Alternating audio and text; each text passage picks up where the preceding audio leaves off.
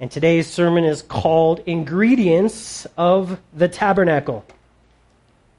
Ingredients of the Tabernacle.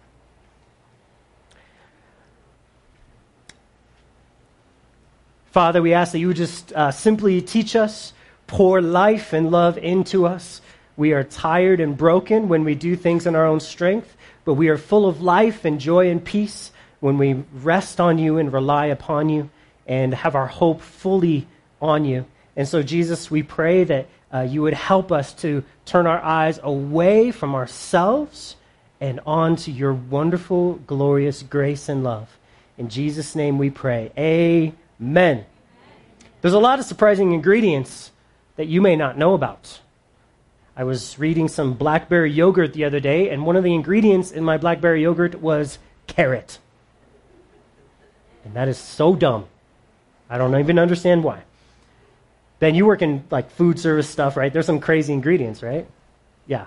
I did some research and I'm just going to spare you all all the weird things I found in your food. It was gross.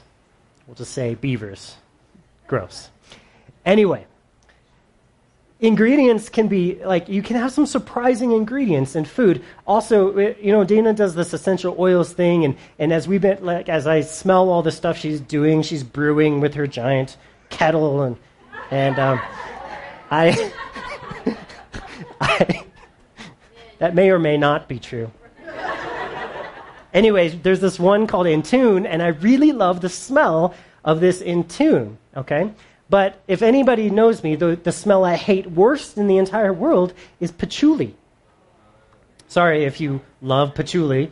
Maybe it's your, be, your deodorant or whatever. Well, I don't, I, it's, not, it's not that I hate it, I more loathe it. Um, and but there's a story behind it because I didn't. I, I, don't just make arbitrary decisions on things I hate. I'm very specific.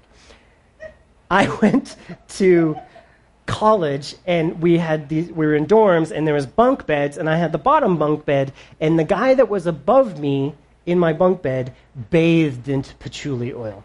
So all of my college experience his patchouli wafted onto me all every day all day long patchouli. So at the beginning I was like okay, that's interesting.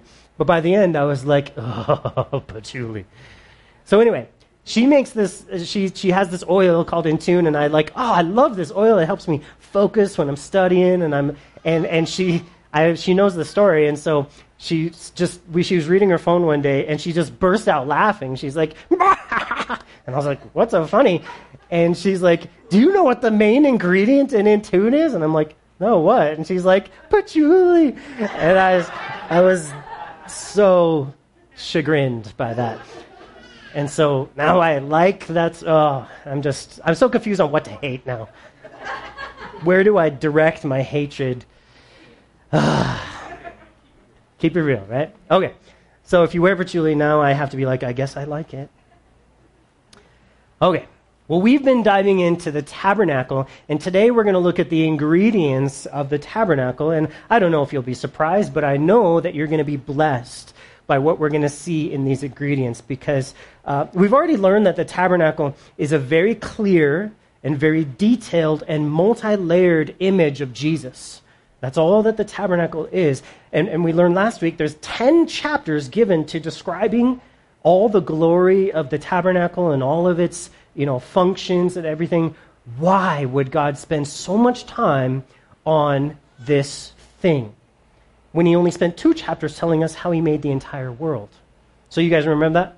And we learned that it's because it represents his beloved son. And, he, and, and so it, it is going to be awesome for us to dig in and see all of Jesus' wonderful characteristics, all of his grace and the works that he does for us. This tabernacle is God's grace in tent form, in picture form, given to you and me. It's the practical way that we can engage with God. So, without every fail, God has coordinated every single word of these descriptions that we're going to read to faithfully lead our eyes and lift our hearts to the beauty and power of Jesus. Without fail. It's going to blow your mind. So I'm going to say this at the beginning. If you desire to know Jesus, if you desire to see Jesus in your heart, you are going to see him. He will absolutely answer that desire. Those who hunger and thirst for righteousness will be filled. Well, the, the same thing is going to happen today. But if you are coming to church to be entertained, or it's coming to church to prove yourself, or coming to church for any other reason except to know Christ, you are going to have what you have in understanding taken away from you. God doesn't deal with that. He says, I don't, I'm not here. We're not here for that. We're here for my son. If you want to know him, you will. It will be supernaturally revealed. But if you don't want to know him, if you don't feel that you need him, church today and church every day is going to be a huge, empty, dry, boring experience. Now, who wants that? We don't want that. If you do want that, please leave right now because I don't. Uh, I thought you were getting up to leave. I was like, no. Just kidding. She's just readjusting in her seat. so, today we're going to learn about the the items and the resources that go into the construction of the tabernacle. And you might be like, why is this here? But we're going to see these items. If I were to guess, I would say that each of these is going to be important for us to look at. Each one of the things listed. And, and I would suppose that each of them, in some way, is going to so, show something about the character of Jesus or the work that Jesus performs, okay? So that was our introduction. Now let's look at our text. Verse 1. Then the Lord spoke to Moses, saying, Speak to the children of Israel that they bring me an offering from everyone who gives it willingly with his heart. You shall take my offering. So the people, God's, God's giving instruction. Remember, this is happening up on top of the mountain. The people are not here yet. God is giving this instruction to Moses on top of the mountain. We're going to see later after chapter 36 the actual act. In fact, let's read in chapter 36, verse 5 through 7. We'll read what happened when they actually did this. So here we have the command saying, give an offering, have the people give an offering. And then chapter 36, verse 5, we have the end of it when they actually do it. He says, and they spoke to Moses, saying, The people bring much more than enough for the service of the work which the Lord has commanded us to do. So Moses gave a commandment, and they caused it to be proclaimed throughout the camp, saying, Let neither man nor woman do any more work for the offering of the sanctuary. And the people were restrained from bringing, for the material which they uh, had was sufficient for all the work to be done. Indeed, too much. Indeed, too much. So we go back to, again, the, the instruction in chapter 25. What's going on here is the people are showing this willingness to do God's will. Who do we know was most willing to do God's will? Jesus! So the people here serve as an example and a type of Jesus and his willingness to come and be our tabernacle. He comes and supplies everything we need for a tent of meeting, a, a, a tabernacle with God. This offering was always supposed to be voluntary. Voluntary. Jesus willingly gives his life to us. It's his joy to do this. I want to turn with me to Hebrews chapter 12, verse 2. Hebrews chapter 12, verse 2. These people serve as a picture of Jesus in his love, this willing offering. It says in verse 2 of Hebrews, Look, looking unto Jesus, the author and finisher of our faith, who for the joy that was set before him endured the cross, despising the shame, and he has sat down at the right hand of the throne of God for the joy that was set before him, it says. That means Jesus was willing, he was happy, it brought him joy to be slaughtered as the lamb. He gladly became a man to be the perfect tabernacle for men. He was voluntary, he was willing. He gladly poured out the blood needed to forgive. He gladly poured out became the water to cleanse. He became the bread to feed. He became the light to guide. He became the glory to save. And those things I just mentioned are all the different instruments in the tabernacle blood, water, light, bread, glory. Those are the things we see in the tabernacle. Jesus became willingly those things. It's his passion and joy to become these things for you. In other words, he's not bothered to do this. He's not bothered by your weakness. He knows that we need these things, and he is perfectly fine supplying our needs. This is a big deal because a lot of us feel like we're being a burden on Jesus. Jesus, I, I have failed so much. I fail over and over and over again. So I bet you're pretty tired of me. Anyone ever had that thought? Man, I have lived there for times in my life. I bet you're tired of me. But Jesus, He's our ever faithful high priest, and He does not get tired of loving you and supplying, covering your weakness, bringing you in where there is all sufficiency. He does not weary of it. And uh, he, he's not challenged by your sin. Yeah, so you killed five people. It's a big deal here. You're going to have consequences for that here. But Jesus can forgive that. We, we have a hard time believing this. We have a hard time believing it for other people. That guy's going to go to hell. Tell you what, look at the stuff he's done. He, there's no saving him. Hitler. If Hitler would have turned and repented, there would be grace enough to cover Hitler's sin. How can you say that? He killed six million Jews. He was a jerk. He's just the lowest of low, right? We always use Hitler as the picture of the worst person ever to live. And God would say, I wish you understood the value of the blood of my son. I wish you understood the way it moves my heart as, as a father who has created his children. And I see Hitler's deception. I see, but I truly love him. And I have made provision for his failure in the blood of my son. Now, I don't think Hitler did do that, but it was available. God's sufficiency cannot be questioned. His love, His willingness, sin does not. Now, a lot of us, maybe you're fine with that. You're like, I know my sin is forgiven. What up? But dirt.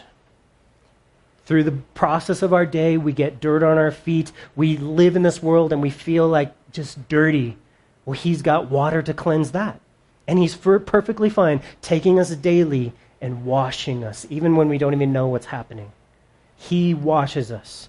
What about our hunger and our need? He becomes our bread. He does this for us, and He loves feeding you. And I'm not necessarily talking about food, although that is included, but spiritual nourishment. He is there to provide for that for us. And if you're lost, He's got light to guide, and He loves providing that. What do we do when we're lost? We're like, well, I'll got to figure out my way. I got to figure, you know, I'm just on my journey. I'm just, I know, instead of just turning to Christ and He will lead us. You know, we, we, we neglect turning to the Lord. Or if we're just shallow and we need glory, we you know, He's got glory to, to fix shallowness. You know, that life that just doesn't mean anything, doesn't feel like it has any value. The solution to that is Christ. The glory of the Holy of Holies he loves providing depth and meaning to our lives. That's what Jesus does. So, all of our sin, our dirt, our hunger and need, our lostness, our shallowness, it all gives Jesus a chance to serve you. So, he's not bummed about that. I love when you guys send me an email, when you send me a question, when you call me up. I love it. I will always make time in my day, right, Dana? Like when someone's, oh, I got an email, I'm so excited. That's how I am a lot of times. Like, oh, someone sent me an email, I gotta, I got to deal with this. I make attention for it right now because I love serving you guys. It is never a burden. So please, write me more. Text me more. Send me emails. I'm, I'm down for that. Give me a call. And uh, I, I want to be like Christ in this. Jesus will always provide what you need. Jesus will always provide what you need. Jesus will always provide what you need. That's his character, that's his promise. So, why, let me ask you this question why do we turn to other things? Why? When we're hurting, we go to the bottle, we smoke some weed, we veg out watching TV, we go to sleep, we turn to other things.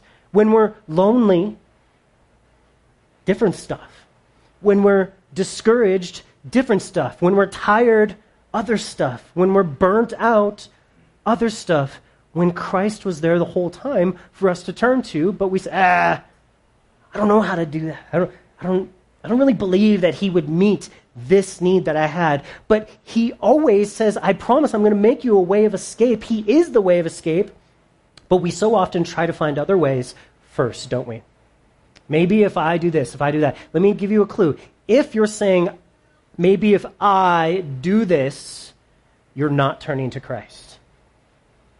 There is no I when we turn to Christ. When we turn to Christ is there's only you. So I'm going to wait upon you. I'm going to look into your word. I'm going to believe what I read. And I'm going to trust you. There is no doing anything for him to fix you. When you have a need, we wait upon him. He is the way of escape. We need to kind of repent daily for turning our back on a loving provider and redeemer. How do we how do we come to him? How do I actually do this? It's really simple. You admit your need to him. That's called humility. And then you call upon Jesus himself in faith.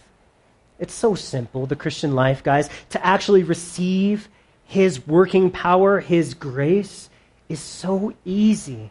You admit, I'm broken, I'm fleshly, I don't have it, what I need, and, and I have all these needs. I'm broken, I'm tired, I'm empty, I'm hurt. All these things. God, I come to you with them, and I'm actually going to call upon you, Jesus, and I'm going to depend in what you're what you promise that you'll be. You've heard that verse, it's He's working in you both to will and to do of His good pleasure, right? So Jesus was always willing to be what you need. And now He's taking that life source of willingness to always do the Father's will, and He's planting it inside you. That's how we become a changed person. It's not by serving, and it's not by trying harder, and it's not by thinking, I'm going to change. It's by allowing His life to be planted in our hearts daily, letting it grow. He is working in you to will and to do of His good pleasure. Right? That's what Jesus, and this, them giving a, a, a willing sacrifice shows kind of the whole cycle. Jesus was willing, He's working it out in our lives. So, verse 3, back in our text.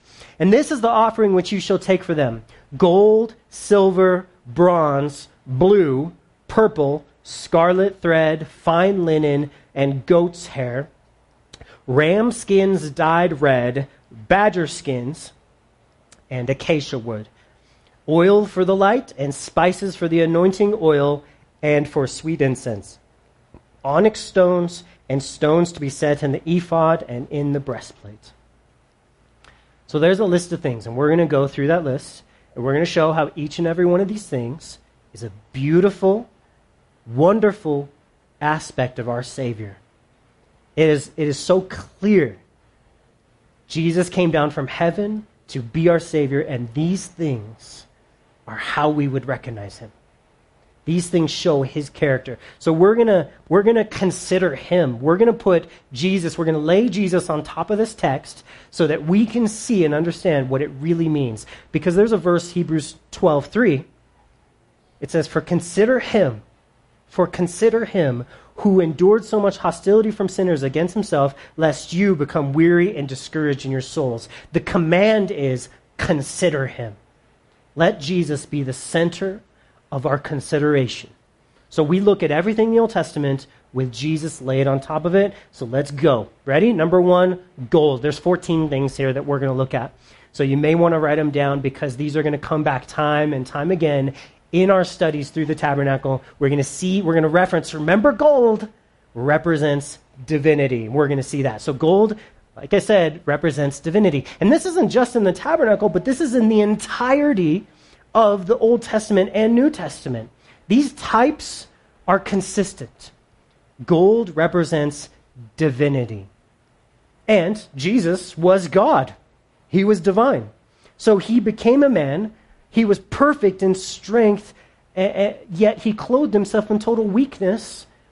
Having all, he became nothing for us. So, just from this one word, gold, we derive all of this truth about Jesus. He was divine. He was divine. So we're going to see gold is all in this tabernacle, but it's not everything. There's a lot more attributes about Jesus that we need to learn and understand. Number two, silver. Does anyone know? Pop quiz, 50 Jesus points up for grabs. What does silver represent in the Bible? 25th anniversary. nope. Nope. Good guess. Refining? No, but good guess. Silver in the Bible always represents redemption. Okay? Redemption. You see two silver trumpets? We're going to see that those speak of God redeeming his people, calling them out from where they were slaves or where they're at to a new place of freedom and victory. Okay? Silver always represents redemption. Well, hey, that reminds me of Jesus just a little bit. He was on a mission to redeem a people who could not redeem themselves, right? That's what this entire book is about. He was willing and able to pay the price and fight the battles that they could not pay or fight themselves. That's what Jesus and his redemption is and means. All right, number three bronze or brass. Does anyone have an idea? 40 points now, it went down. What brass stands for? Speak it out loud. Judgment. That's correct. Judgment. There you go. 40 Jesus points. Arbitrarily to you. Whenever you see brass in the Bible or, you know, bronze, all of the that always represents some form of, some form of judgment or a price being paid and, and punishment for sin. Okay? Well, Jesus just happens to have been punished for our sin, right? His body became the sacrifice. His body, our sins were placed in his body on the cross. The just for the unjust. He endured the hot fire of God's wrath for us. What, what in the tabernacle was made of brass? You guys know? The ark was not made of glass, brass. It was made of gold. The, the basin was made of brass, and the altar, where the fire, the sacrifice consumed the, you know, in fire, where the, the blood was, that was on brass. And it speaks of our sin being dealt with. Okay? Next, we have blue. Anyone have an idea what blue means in the Bible? Even Jewish people, no, that's close. Jewish people today right, uh, wear those blue tassels. Have you ever seen? You know, they have those shirts with the little blue tassels on the bottom. Same reason that they have those, huh? Nope. Nope. Well, I don't know. I can't. Oh, Mary? You know, maybe. Yeah, yeah, she's always seen in a blue thing. Maybe. Blue represents heaven and so, whenever there was a blue cloth or something, it was to remind the people that they were a heavenly people. So, that's why they wear the tassels, is so that they can think, we're better than you. But not really. It's just that we have a heavenly parentage. We are from God, we're God's people.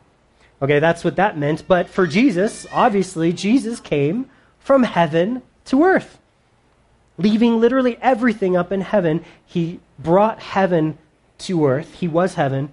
And now we are that heavenly people because all the blessings of Christ, we're, we're seated in Christ and receive, receive all the blessings of Christ. All the heavenly blessings are ours. So, these, remember, these are the, the materials that are going in because you guys are going to go walking through the tabernacle every day and you're going to see these materials. You're going to see the blue, and that's going to remind you of heaven. You're going to see the brass. You're going to see the gold and the silver. And these visual things are constantly going to be, you're going to feel a need. I don't measure up. And then you're going to believe in God's sufficiency to meet that need. So these materials, just the materials, are going to do this work in our lives. Next, we have purple. Jonathan, what does purple represent? Boom, royalty. That's right. Jesus was a king. There's some Jesus points for you. Jesus is a king. He's royalty, you know, uh, from heaven again, according to the line of David on earth. Every knee will bow and every tongue will confess that Jesus is Lord. So, of course, there's going to be purple in the tabernacle because he's a king. Number six, we have scarlet thread. What do you think scarlet represents? Blood. Blood. Scarlet represents blood. And this, of course, would be the price that Jesus would pay to set us free from all sin and death and provide everything we could ever need in the new covenant in his blood. Do you guys remember what Luke 22 20 says? If you've done the discipleship course with me, or if you've done it on your own, you will remember Luke 22 20. Jesus is at the Last Supper, and he says, He took the cup after supper, saying, This is the cup of the new covenant in my blood, which is shed for you. And we're going to see scarlet in the Old Testament speaking of his blood. What is, what is the big deal about his blood? Oh my goodness, the price of the Son of God's blood is immeasurable. So you have a need, he has a sufficiency. And that was bought with his blood. He has an answer, he has a supply for us. And it's no mean thing, it's no small thing that it was paid for by the blood. The price paid for it shows the value of it oh, well, you don't know my life and how my sin is. I have been such a wicked, evil person. I still, even I'm a believer, I still struggle with the thoughts and these actions, and you don't know what I deal with. No, I don't care what you deal with. Because what I know is that the blood of Christ is worth what you need it will provide an entrance to you into the presence of God, and God's presence will cleanse you. That's what I know. You don't believe it. You think your sin is too big. You think your sin is so great.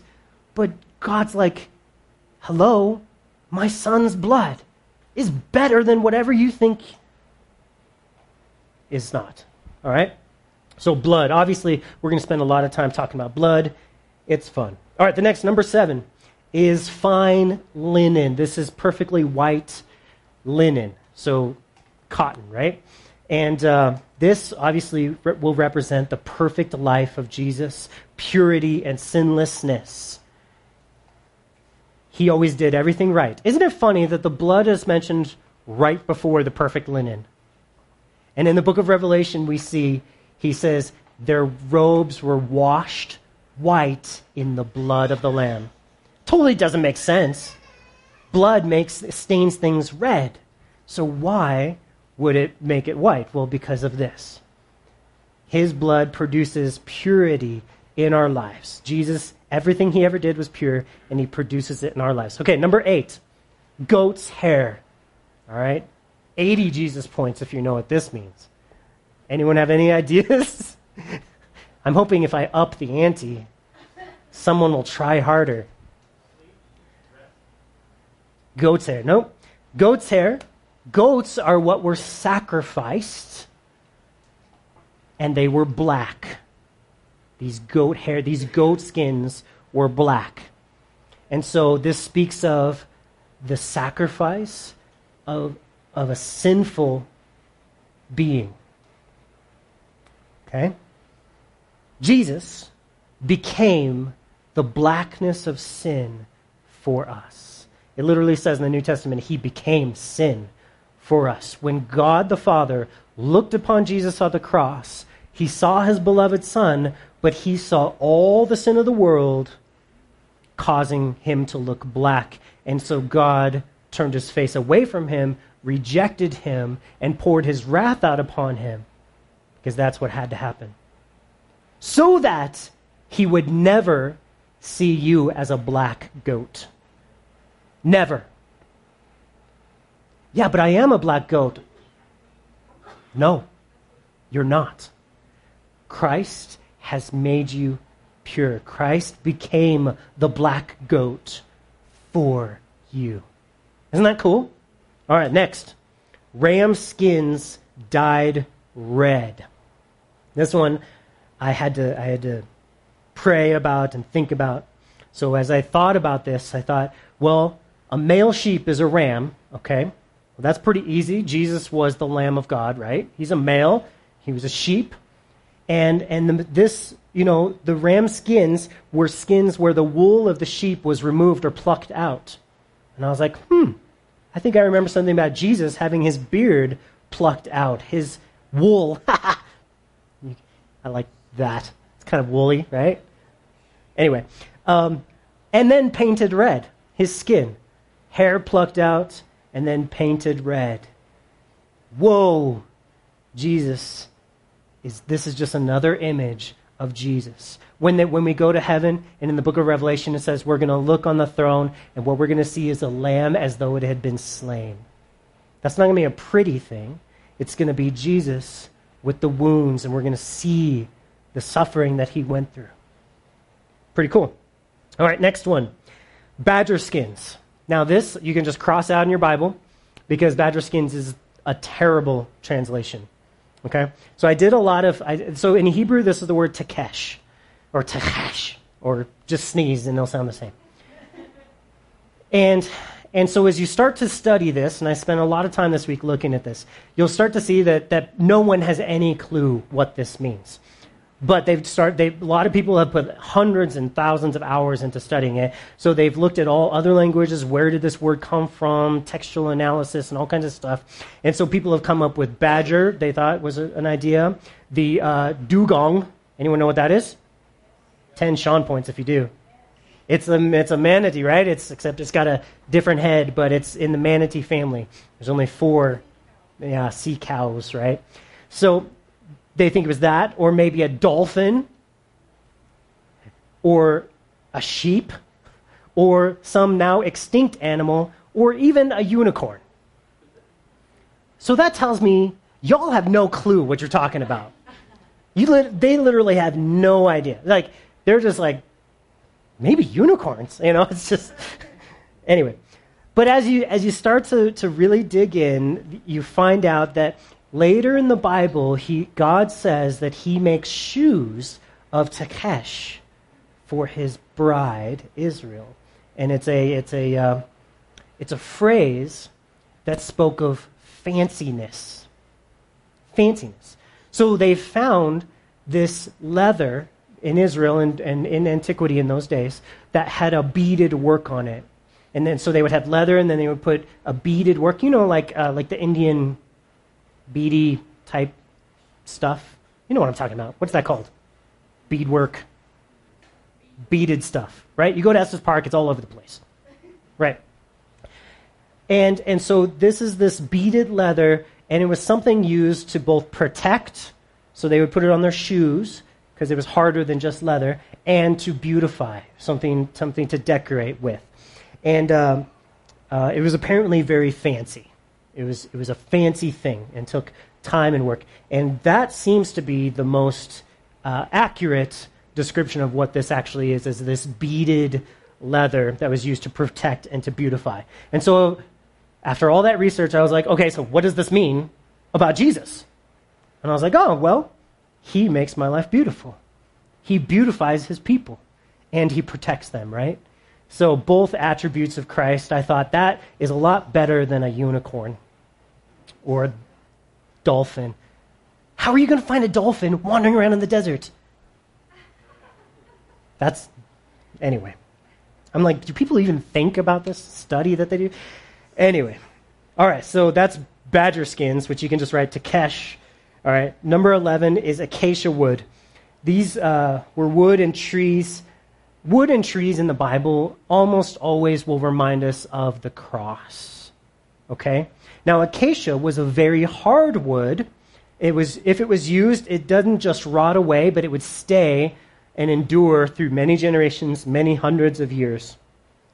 And for me, I looked at this and I was like, hey, when my sins are nailed to the cross, the wood doesn't rot and they don't fall off for someone to find. When my sins are nailed to the cross, they stay there. So you got the acacia wood. Number 12, oil for light. Oil represents what? Holy Spirit. Good job, Chris. The Holy Spirit. And so uh, Jesus was led by the Holy Spirit. He had the that means the light, like the Holy Spirit provided light for him. Same thing happens in our life. You know, Jesus becomes our light through the Holy Spirit illuminating our path. All right, number 13, spices. Jesus, of course, was a, a pleasing fragrance to his Father. Everything he did, God breathed in, and he was like, yeah, smells so good. Like when someone's cooking bratwurst, right? And you're just like, praise the Lord. I'm a Gentile. I can partake in this beautiful, or bacon. When that's cooking up, you're just, life is good, right? That's what Jesus does for God. And he wants his temple, his tabernacle here, to smell good. That's why they had spices. So we're supposed to be a ple- you know, Jesus makes us a pleasing aroma. There's a lot we could get into with that. We're really just establishing what these types are in these shadows today. We're going to study them more in depth later. 14, the last one, precious onyx stones for the priests, and the priests would wear them on their ephods, right?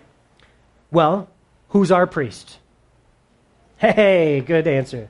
50 Jesus points for all of you.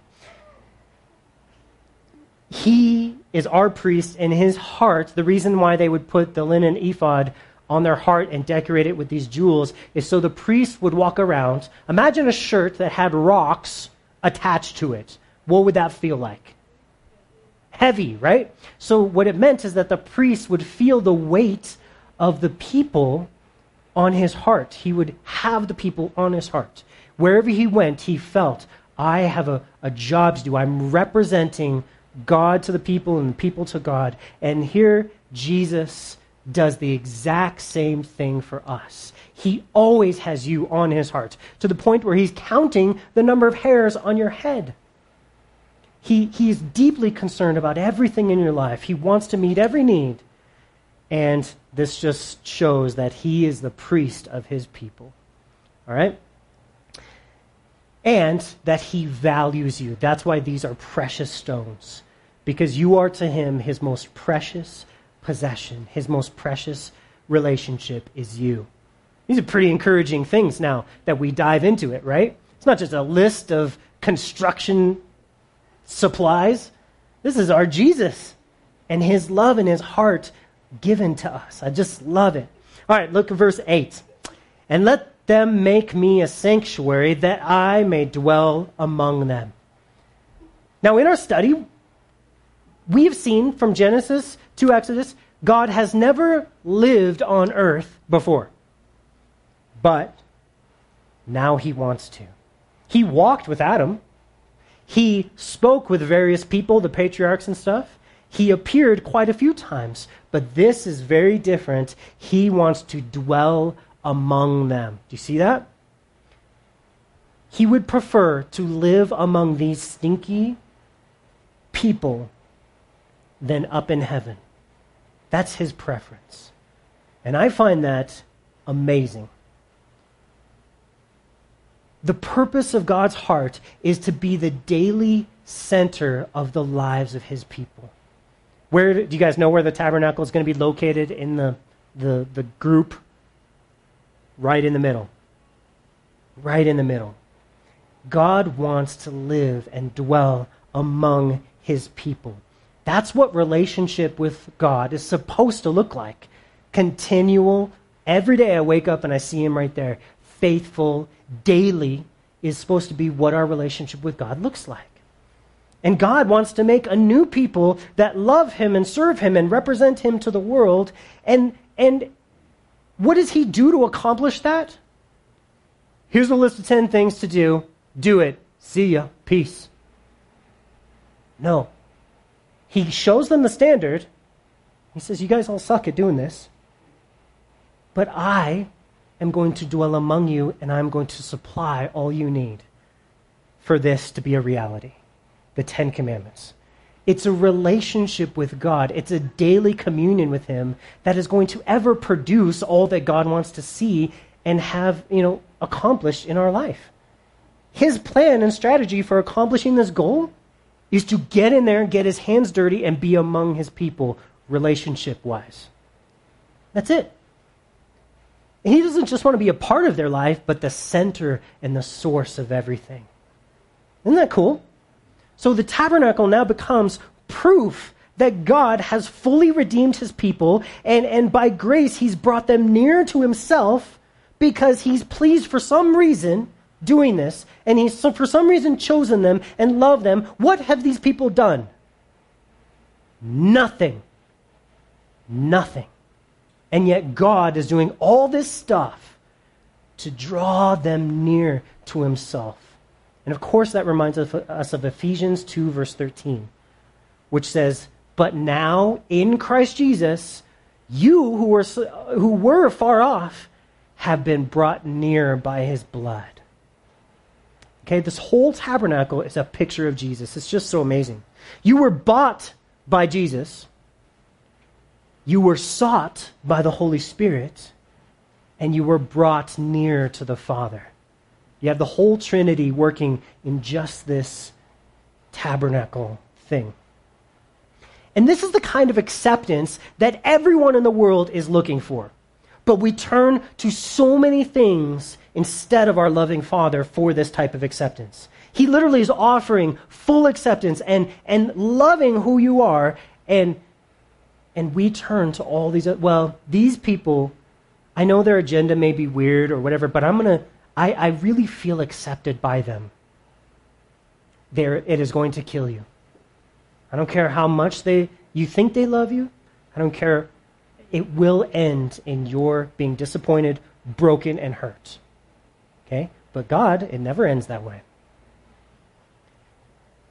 If only we would turn to our loving Father instead of these other things, other relationships, we would experience rest, peace, value, and the glory of God. Because He's always wanted us to know those things. He's promised those things to us. Why do we not have them? Because we're not turning to Him in that humble, dependent attitude. God, I need acceptance. God's like, boom, done. I accept you. I love you. Look at verse 9 according to all that I show you, that is the pattern of the tabernacle and all the and the pattern of all its furnishings, just so you shall make it. We're going to see that in the Bible seven times that Moses made this tabernacle exactly how God showed him to. The Bible is very specific. I made this up. It's really super important, and Moses made it exactly how I said. So seven times. This tabernacle is a big deal to God. He is ensured that every human on earth could have a could investigate what a real relationship with God looks like by giving this tabernacle and these descriptions. It's for you. It's for everybody who wants to know what God's idea of relationship looks like.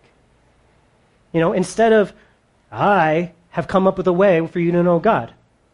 You know, come and drink this Kool-Aid and you will see. No, God's given away my son. And you want to know my son more? Look at the tabernacle. It's awesome. All right, sometime in eternity past, just imagine billions and trillions of years ago, the Father, the Spirit, and the Son had a conversation, and your name came up. And they looked forward through time and they could see you. And they considered your life. They considered your heart. And they determined that you were to be, to be the object of God's love. All of God's passionate love would be directed towards you. Every single one of you. God's love for man is truly spectacular. Even in our rebellious state, when our hearts were indifferent or even hated God, He still desires to dwell with us. He is not intimidated by your tantrums. He is not offended by all the things in your life. He doesn't care. He still provides all that we need for relationship with Him. He still provides. He still invites each person into this tabernacle.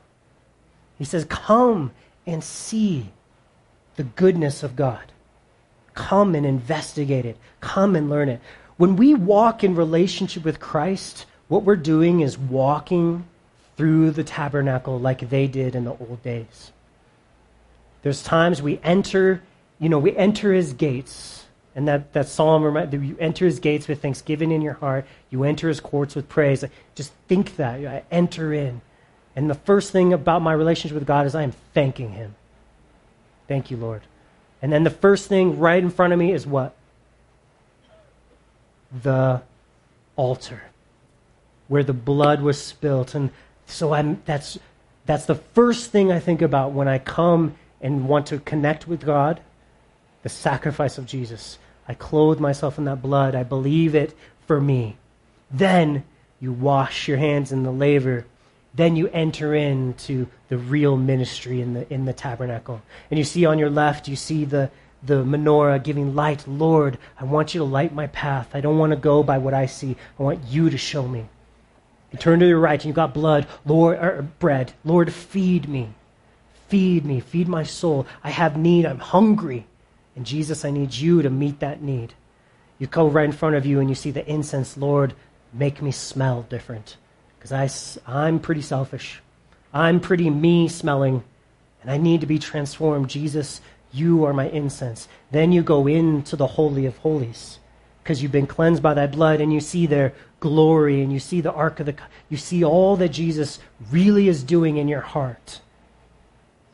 This is how we have a relationship with God. This tabernacle. Every piece and part, everything you see as you're going through it is perfectly designed to remind you of your life, your Savior, your Messiah, Jesus. That is, this is not about me. This is about you, Jesus. And I'm asking you, are you guys dwelling in that tabernacle? Are you guys going into that tabernacle every day? He's already done everything to dwell with us. Nothing stands in the way. The tabernacle exists today as a reality, and it's Jesus Christ. And you guys can enter in, and I charge you today to abide in Christ. Stay in the tabernacle. He is the source of all blessing, joy, and peace. And I desire nothing more than for you to be able to experience His life today and every day. And it's available to all of us. But we can't turn to other things. It's only in the tabernacle, it's only in Christ. It is truly offered, it's truly available, it's freely given. All we do is confess our need God, I'm broken. God, I'm angry. God, I'm hurt. We confess that need to the Lord, and we turn to Him, and call upon Jesus to deliver you. That's what it, it's what it is. It's what it is for all of us. He'll meet all of your needs with His amazing grace. Okay? And we're going to read Ephesians chapter 2, verse 19, just to close out what we're talking about today. We're done.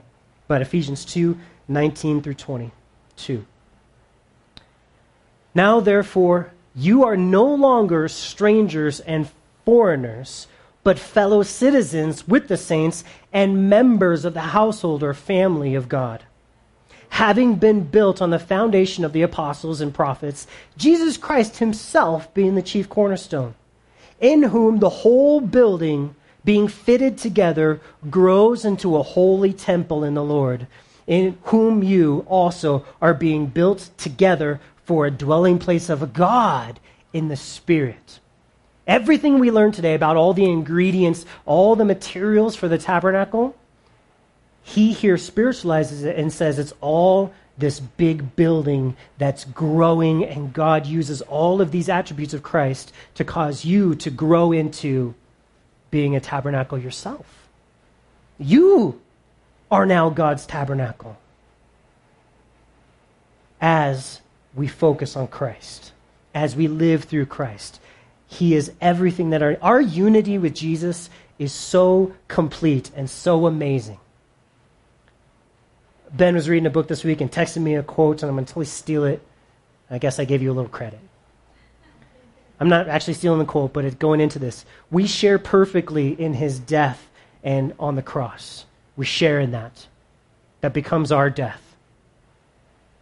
But we also share perfectly in his rule on his throne.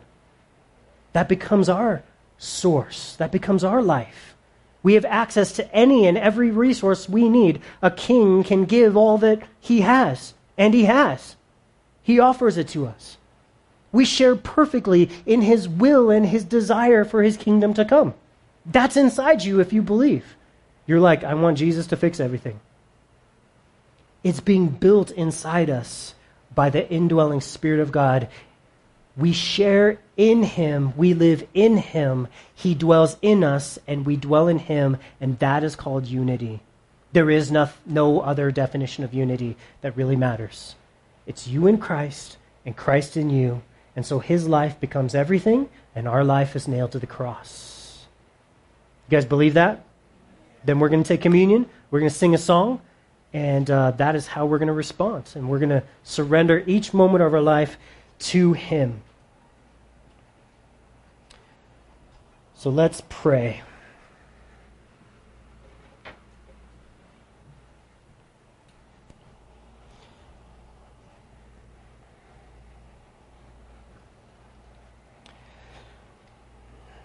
Father, I want to thank you for the uh, attention to detail that you give us, Lord, that you are, are uh, it seems to be that you are overjoyed to be able to show every single aspect of your Son to us that you would that, that there is no greater thrill in all of the heavens and all the earth than the thrill you experience by highlighting characteristics of your son.